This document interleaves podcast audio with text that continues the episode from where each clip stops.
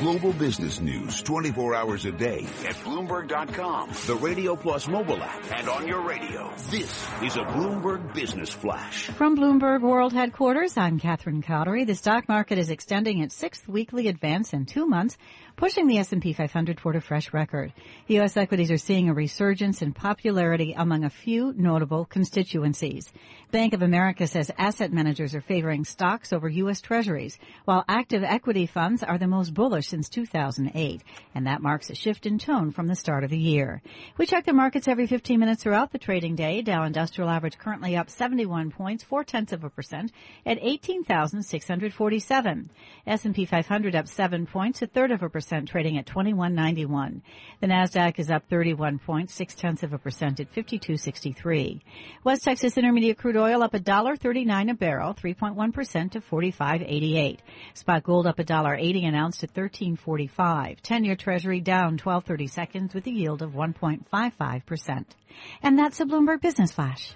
You're listening to Taking Stock with Kathleen Hays and Pimm Fox on Bloomberg Radio. A slow but steady rise in the major market indexes, and our next guest says that it could even continue. Earnings growth will improve even if it remains weak. We're going to see increases in multiples over the next uh, several years. He also sees some companies generating loads of cash and returning it to shareholders. And that is a plus in his mind. John Golub is back. Jonathan Golub is Chief U.S. Market Strategist at RBC Capital Markets. So Jonathan, uh, earlier today when we started the show, I said to our stock sitter, uh, Dave Wilson, the market's on fire. And I said, well, he said, not really. I mean, it's slowly moving up, maybe look a, like a slow burn, but it seems to me after some of the ups and downs this year, this is nice and hot for investors. Yeah, I mean, what's what's really nice about this is that it's moving up in little bits and pieces rather than being super volatile. I mean, you have market volatility at, at extremely low levels, which is a much smoother ride for investors. Jonathan, tell us about the idea of capital spending. I mean, it used to be that companies that did a lot of capital spending, they were the ones that you thought, yeah, they're going to do great stuff with that money. It's going to really end up returning to shareholders. You're saying that may not be the case these days. No, and, and I think that, that, this is ultimately the, the, the challenge that in, investors are, are facing, which is we don't have a robust economy, and and so what businesses are doing in, in this environment is hoarding cash, not spending it on future growth, and they're taking that money and, and they're returning it to shareholders. But because we're in such a low interest rate environment, um, shareholders are viewing that as a very positive thing right now, and the total yield, if you add dividends and buybacks together on stocks, is is uh, somewhere between four and a half and five percent, which is just wonderful compared to bonds as an alternative. The the problem with this is, uh, Jonathan, uh, it's sort of like you know you're you're eating the seed instead of planting it. So even though this may be uh, good, if you you say buy the companies that are more services oriented, uh, they can uh, hire some more workers. They don't have to invest in new equipment to the same degree that uh, a manufacturing or construction company might have to do. How long can you remain like that and still have uh, a, a profitable business climate where companies are actually you know, having the setting the basis for longer term growth, or does that no longer matter? This no, well, well, first of all, it, it, probably matters a little bit less if you're more of a service oriented, uh, uh, you know, economy. If you were, if you're running, you know, big industry, you need to constantly invest in your infrastructure or you die. If, if you're running a software company, you don't necessarily have the same need for capital. So, as the economy shifts over time, there, there is probably less of a need for capital. But you're 100% right. We have an underlying growth problem, and what businesses are doing is trying to adapt their business models as best they can for this environment. I'll, I'll give you one good example. The semiconductor um, industry in the United States used to manufacture semiconductors here, and that was very capital intensive, and it created huge swings in their profitability. Much of that manufacturing has been moved offshore by others, and therefore they're really more design and distribution and, and the like, and as a result, they've smoothed out their pattern of returns by changing their business model, uh, you know, to benefit in a slower economic environment. But you're absolutely right. Uh, you know, there's a part of this which is not healthy, but businesses are doing a great job of adapting, and that's really the key story here. Jonathan, the idea that people are hunting for yield, is it going to lead them to false messiahs?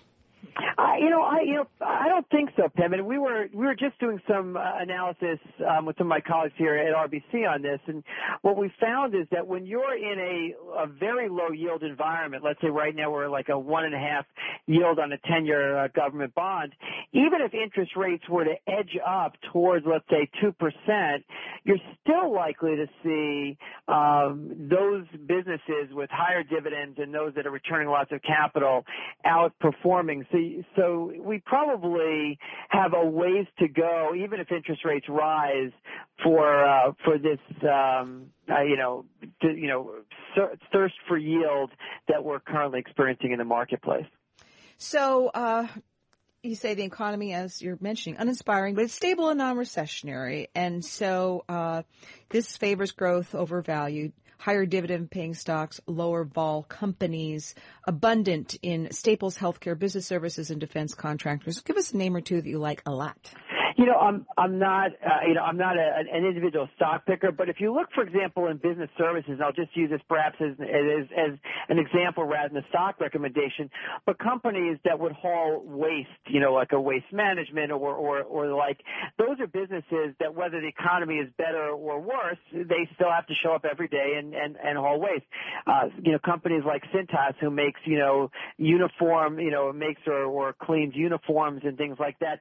Those kind of business services as opposed to, you know, industrial companies that are more manufacturing based have a very different type of a, uh, or much less sensitivity to the economic whims and they tend to hold up, um, you know, they, they tend to hold up much, much, uh, better in a, in a weaker environment. I, I think the real, the question that we're going to start to debate more and more as we look forward into 2017 and after the election, there's, there's a lot of discussion about government stimulus, fiscal stimulus on all kinds of projects.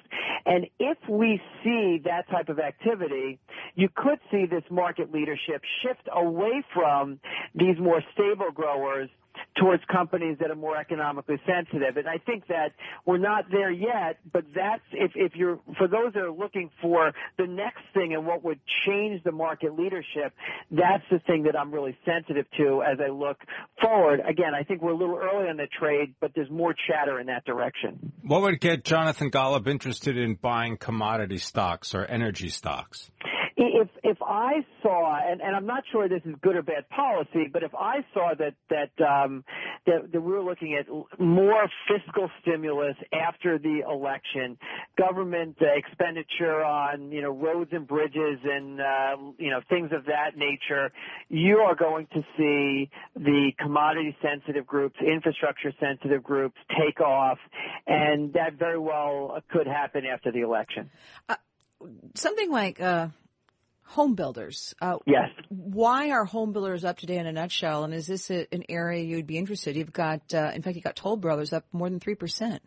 You know, you know, I, I'm, I'm not sure that that a, you know, I, I'm not sure I have a good answer on, on why a group like that moved today, um, but we are seeing that the the consumer is much healthier than the press is making it out to be. We have a 4.9% unemployment rate. The cost of financing a home is at all time or near all-time lows. We're seeing wages incrementally ticking up. The work week is ticking up. So uh, it's not surprising that uh, that that you have uh, you know a positive bid on the home builders. But I'll tell you, in, and we put a note out on this uh, today. Consumer discretionary broadly, the fundamentals look very attractive, and the consumer is probably healthier than uh, than again than the press would make it out to be. I guess I can't get you interested in anything having to do with gold or gold miners. Probably, eh, probably not. But you know, I, I'm in general, I don't like investing in in gold as a commodity just because it doesn't earn you money. It doesn't I mean, it's uh, like a checking doesn't- account, basically. Yeah, exactly. And so, so in, in order to, like gold, you have to, you, you're really making a bet that you're, that central banks are going to be creating more inflation. And if they do, gold will go up. But otherwise, I, I think that there's always better things to invest in. Okay, you think the Fed will move on rates, the key rate, probably in December, but you say, unlike the consensus, we think this will be positively received by the stock market. Why, John Golub? Well, the the big issue here is that if the Fed moves, it's because the marketplace is telling the Fed that we're ready for it. Um, the Fed is going to move because the economy is healthy enough to take it um, with, without there being a hiccup. So right now, as I mentioned before, we have unemployment under five percent. You know that's very good. We have inflation which is ticking, depending on whether you know how you measure it, towards two percent. That's right, more or less at the Fed's um, long-term uh, view. Market volatility is relatively low, actually extremely low, and the global concerns right now are substantially lower than they've been than you know than where they've been over the last couple of years. So the Fed really needs to have a reason to not move um, because conditions really are feeling pretty good. Thank you very much, Jonathan Golub. He is Chief U.S. Market Strategist for RBC Capital Markets, giving us his view of what to do with your money. We're going to take you through to the close next on Taking Stock. I'm Pimm Fox, my co-host Kathleen Hays. This is Bloomberg.